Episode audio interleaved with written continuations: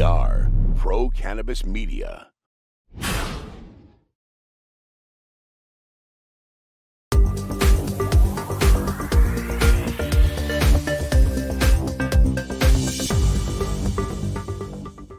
Hi, everyone. Welcome to another very special edition of In the Weeds with Jimmy Young, our weekly podcast here at Pro Cannabis Media, where we urge you to like, share, and subscribe our content so you too can learn a little something about this amazing plant that we call cannabis. Joining me from 3,000 miles away from our studios here on the East Coast outside of Boston is Anna Symonds from East Fork Cultivars in Portland, Oregon. Anna, thank you so much for joining us. Hey, Jimmy, it's a pleasure to be here.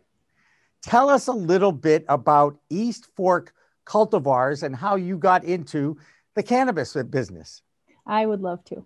So, East Fork is a family owned uh, farm in southern Oregon, little town of Takilma down near the California border. Uh, it's kind of known for some communes that were started in the 70s and, and different things, but there's a lot of agriculture, and the area is very strong in cannabis culture in general. Um, and so East Fork was started by two brothers, um, Aaron and Nathan Howard. Aaron lives down in that area in Takilma, and um, they had started as medical growers for their brother Wesley, their other brother, who was born with neurofibromatosis. So that's a genetic condition that gives people um, really severe symptoms. You know, Wes had epilepsy and tumors throughout his body, a lot of pain. Um, he has since passed away from complications of his illness, but being able to help him and seeing the relief that cannabis gave him that nothing else could was what um, you know started the brothers wish to to start a cannabis farm and to bring this medicine to more people. Now we focus on uh, different ratios with cbd um, mixed ratio or dominant. Even on our cannabis side we also have a craft hemp farm and we grow regeneratively. So we're we're um, improving the ecosystems that we're growing in and um, you know we're usda certified organic on the, the hemp side because we can do that.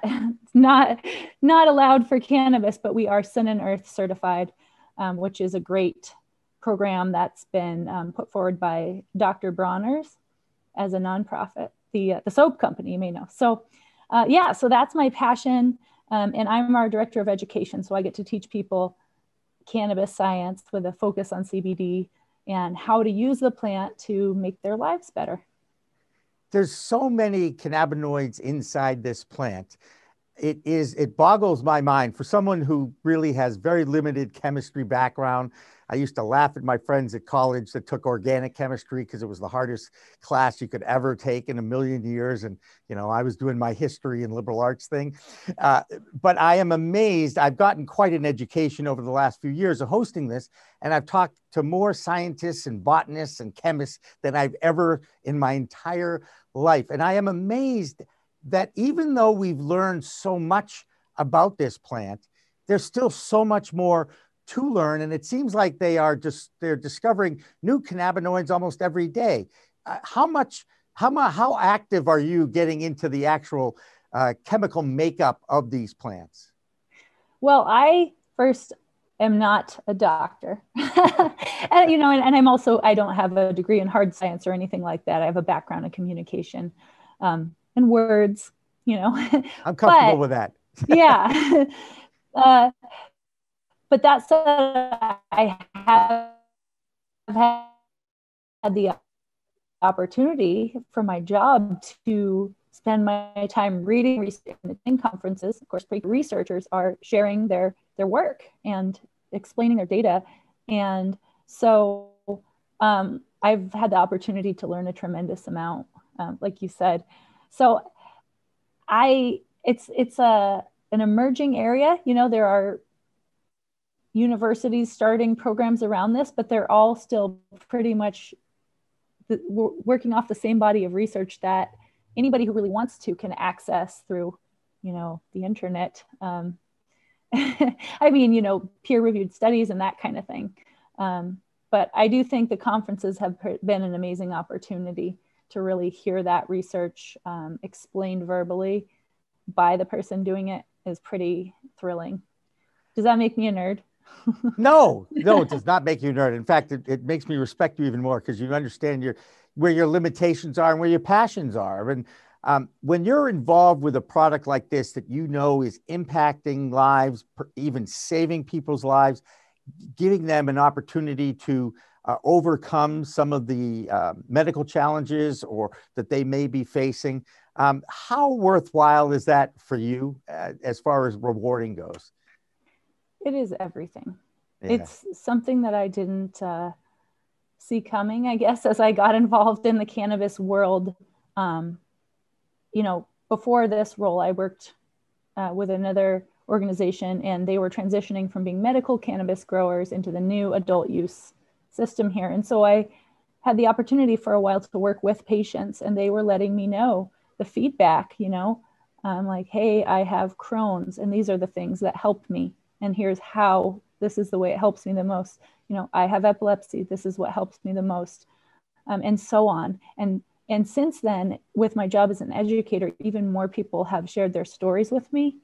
And I, I'm incredibly humbled by it because, um, you know, it's just to have the opportunity to share a piece of information that can change someone's life in a meaningful way. It, it feels like a responsibility. You know, once you know these things, how could you not be telling everyone who could benefit? And yet you still have to face, like anyone in this business, this stigma that's existed for 80 years. Now, in Oregon and on the West Coast, uh, Washington and California, needless to say, to me, these, this is throw in Colorado in there as well. Those are the mature markets, right? With maturity, I know has come some challenges with Oregon because you guys had too much weed. Too many people had you, you flooded the market, and the, and the price crashed, and supply and demand, and all those economic factors. Um, if you could change something in the state that would improve um, the usage of it or or the the market of it, what are some of the things that you'd like to see happen in Oregon? Well, I think you put your finger on it there. Being restricted to commerce only within the state doesn't make any sense. Um, Oregon and Northern California are like the breadbasket of cannabis for this country. Our climate is perfect for outdoor cannabis. So, I mean, it's almost like you said, oh, Florida, you have to keep all your oranges within your state, and everybody else has to set up a warehouse with lights where they grow their oranges for their state. You know, agriculturally, it doesn't make any sense. And um, energy efficiency wise, all those things. So, we'd love to see uh, interstate commerce and that would also allow emerging markets um, for people to have access to, like you said, mature markets where products are very developed and really high quality and they're well tested. And um, and yet we also want those markets to not be dominated by huge corporations. So we want to keep um, craft producers and the small independent mom and pop growers in the game. So how do we support that, whether it's through co-ops or appellations like wine has, you know, grown in this region could be a special thing and and something that's verified. So there's a lot of thoughts around how to do that, but I think they they have to go together because if you just go interstate commerce without supporting those other pieces, the the huge conglomerates will take over. Right. And I think that's one of the biggest fears of most people that are in this space now. You know, there used to be two states, three states, four states. Now there's 15 states that have adult use legal programs. Uh, some obviously just voted it in in November, and others are uh, like Colorado, Arizona, Nevada. They're starting out a little ahead of the game a little bit. Um, are you confident? Now, granted, there's a there's a little of a political uh, spin here. I think you're probably more confident with the administration we have in place now than the one it just replaced. However, with politicians, with people that perhaps don't understand the culture of cannabis, um, the everybody's looking to uh, make a cash grab, and politicians are right in the middle of this. So I, I guess my question is: Are you confident that we're going to get it right at the federal level at some point, or are there going to be some more mistakes? Oh, what a question! Yeah, I. I yeah, I, and I don't I know if there's an answer to that, by the way. I'm just Yeah. interested to hear your feelings. um, I I wouldn't go so far as to say that I'm confident. Okay. Hopeful, hopeful that we can get there eventually. Yeah. I think I have to keep that spirit alive and keep you know eyes on the vision. If you don't have ideals, you know, good for the Right. the greatest possible, right? So Oh. um I am I'm more to actually move things forward. But um some of it's going to depend. I- You know, in Oregon we have Earl Blumenauer, you know, we have Mhm. Wyden, our Yeah. our, you know, Congress people are uh, and Merkley, you know, they're all very leading voices in uh, as far as cannabis issues go.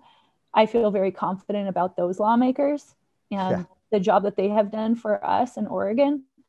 Um, and as far as you know, making the sausage as they do on the federal level, it it's pretty. I've did, done a little lobbying over there, and it's kind of an ugly thing.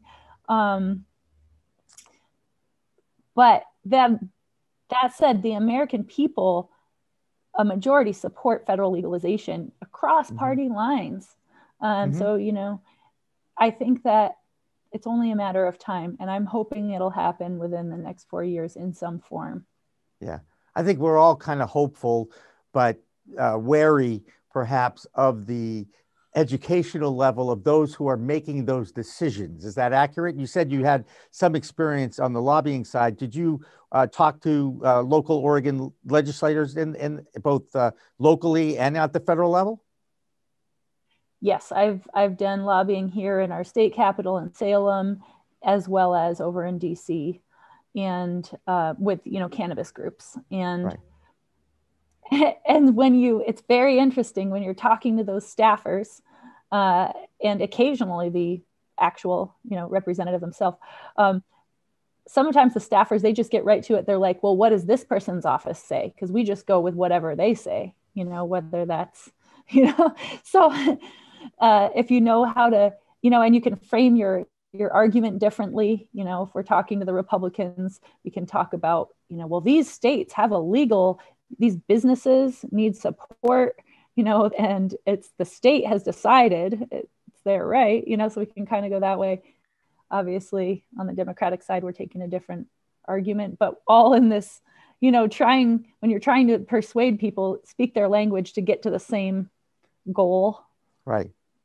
Yeah. And we know it's not easy. Uh, uh, it is one of my biggest frustrations, again, and you are an educator, um, trying to enlighten people and educate them about the benefits of this plant from both a medicinal standpoint, but also now uh, from an economic standpoint. The fact that we need to create jobs, we need to uh, take advantage of some kind of a tax structure, even though some people think it may be skewed um, more towards. Uh, it may it may not be the best tax structure coming out of the gate, but I think they recognize that uh, they they're trying at least to get it right in the beginning, recognizing that there's probably going to be a tweak in a few years as we look at the trickle down effect as the growth of this industry. I, I get frustrated with the fact that I think people put the cannabis industry under a microscope and they're holding it to a, a standard that perhaps they wouldn't with other agricultural products. And I guess that even includes hemp at this point, um, you know, because, you know, the hemp, the farm bill passed, and yet nobody really knew what the hell to do with it once it passed because there weren't any regulations about it. Talk about putting the cart before the horse. I mean, but that's that's how government works sometimes, I guess.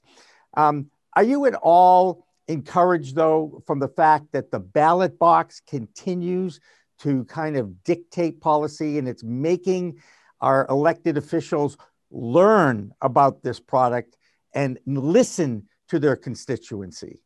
It's kind it's democracy at work in many ways, isn't it? Absolutely. I, I think, um, and the thing I am very optimistic about within this particular administration is that they've returned to a focus on science. So right. um, less, you know, looking at the actual data versus having an agenda and trying to find data that will bolster it. I do feel like now they're, you know, they're saying, especially for, you know, environmental uh, agencies and um, you know medical mm-hmm. i feel like w- because the thing about cannabis is when you look at the science it's always it's always been pretty clear that this is not a dangerous drug this is not you know something that should be a schedule one drug right. and uh, so i think the education that can spring from uh, scientists being empowered to actually be listened to. You know, I think there's an opportunity here. Um, I think politicians might see the political benefits, but then once they realize that that this isn't just, you know, it's not going to come back to bite you because there's real substance here. Um, I, I just feel like we're we're breaking through. You know, we're we're almost there. We're climbing right. this mountain. That's right. I call it. Uh, the uh, the cannabis dam. There's already 15 holes in that dam, and there's 36 cracks. And pretty soon we're going to break through and and let and let it flow, let it flow, and let let the plant do what God put it on this earth to do in the first place. I love enlightening people. I, I learned this fact looking up some history of, of cannabis in the United States that in the 1920s, U.S. medical doctors wrote five million prescriptions for cannabis in the 1920s. And, and you know, that it's 100 years ago at this point. I get it. But still, and a lot has happened. I get, but it's just amazing to me how we took something that was so important to balancing the human body, the mammals, all the mammals that have the endocannabinoid system, right? We took that away from our humanity, took it out of, and what happened? We had cancer we have epilepsy, we have Crohn's disease, we have all these things that we recognize now could have prevented or at least or at least uh, impacted it a lot earlier in our development than we have now. It's almost like we're playing catch up 80 years later right? Yes. I mean there's been a lot of suffering. People you know unnecessary suffering avoidable suffering Mm-hmm. Um, whether that's something as common as migraines, where there's no great treatment, but people mm-hmm. find a lot of relief from cannabis or CBD products. Um, but the education isn't there, you know, and including for people that are medical professionals, they don't have a lot of opportunity to actually, you know, there. I think it's uh, less than 15% of medical and nursing schools teach the endocannabinoid system, right? Which is like it's the body's primary homeostatic regulatory system. You know, we need to know about this. I don't know if you know, but the Massachusetts Medical Society, within the last three weeks, I believe it was the last Saturday in 2020, had a nine hour meeting, webinar, and I believe it was something like a couple of hundred doctors were on it. And they have now taken the word marijuana out of the thing, put in cannabis, and now are recognizing cannabis as a medicinal product. And uh, we interviewed a doctor, a pediatrician who's uh, got a great reputation in Massachusetts. He's since retired, unfortunately, but he was so excited about that alone because he, he just felt like they, he'd been fighting this and fighting this for so long. And then finally, his peers recognized his work, his life's work. I mean, it's it was really a beautiful story that uh, Dr. Eric Ruby uh, told us uh, a few weeks back. Got to ask you about your uh, your background in sports. Uh, I, you know, I, I, was a sports guy for a long time.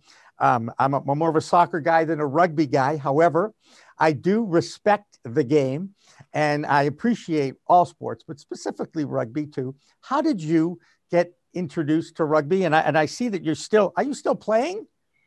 Well, yes. I mean, COVID has put a, a pause in our competition, but I, I haven't retired yet.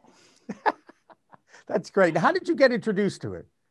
Well, Jimmy, I was actually a soccer player for my whole life um, up into college. And then I, I had transferred schools. And so I was going to a new school out in Colorado. And um, I started with the soccer program there and I was just not enjoying it. It was the off season and we're just running in the gym and they'd lost a lot the season before. So the coach is yelling at everybody. And uh, yeah. And, but you know, at the same time, I was dating a rugby player. And so uh, I met, you know, through him, I met uh, both rugby teams. There was a new women's team that this group of women had started up and they were so fun. And they were like, hey, want to go sledding? Want to go get this cookie Sunday thing? Like they were just cool and fun and doing stuff. And I was like, yeah, I want to do that. And so we went sledding and they were like, oh, come and, you know, because they'd been like, come play rugby. I was like, well, I'm doing soccer. I can't really do that, you know. Like, well, let's tackle each other in the snow. So we started doing that. And once I did that, I was like, this is fun. Where has this been my whole life? You know, because I was uh, an aggressive soccer player. Weird, you might have guessed, but I was a sweeper and I was very physical. And, but you know, it could be frustrating because you have to, soccer involves so much finesse and, right.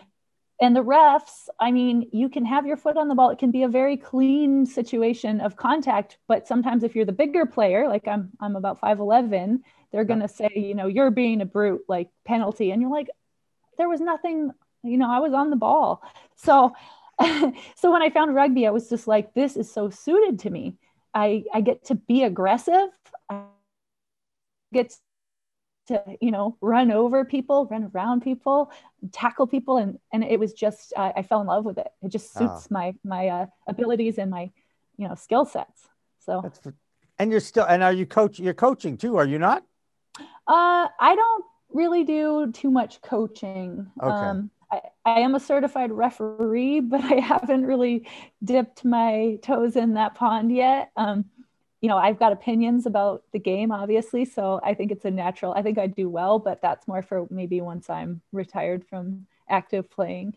I get you. Hey, um, if, is there one thing that you still find uh, about the cannabis plant that still kind of surprises you? Yeah, I think the change in perspective that it can offer, whether that is just sometimes um, you don't even realize how much physical pain that you're in until it sort of lifts it off your shoulders. It's floating a little you're not carrying it and you you can move a little better and you say wow this feels good you know and you sort of get back to yourself in that way. Um, or the mental perspective sometimes I've, I've had insights through cannabis where I, you know, it just takes my normal perspective that I just feel like is is all encompassing and it just lets me step out of that and all of a sudden I'm looking from another angle and I've had uh, you know, really like really important insights that way into my my personal life and growth. So I think yeah, you know, the plant can offer it can offer self-discovery, I guess. Mm-hmm. Fantastic. Hey, it, in, you learn something new every day, and this plant allows us all to know that we could study it more and more because we still are just scratching the surface really at its potential. Am I right? Absolutely. There's so much to be done if we, you know, using, especially if we're using like typical Western science that wants to isolate each thing. There are so many different things in the plant. Um, but, you know, we also have thousands of years worth of people's experiences that they share. And those are also important. And that is how we've passed along knowledge of how to help one another. And so, you know, um, I think sharing individual stories is also very powerful. There you go. Well, I love to share stories, as you can imagine. Uh, Anna Symonds from East Fork Cultivars. How can people get a hold of you or at least check you out online and find out about your product? Oh, yes. Our website is eastforkcultivars.com. We have our hemp CBD shop at eastforkandfriends.com. And then if you want to be my friend, please be my friend on Instagram. I'm Exit Drug. That's my username. Got it. Hey, do you know, you happen to know Dr. Uma Dhanabalan by any chance? Because she wrote the book called The Exit Drug. Do you know her?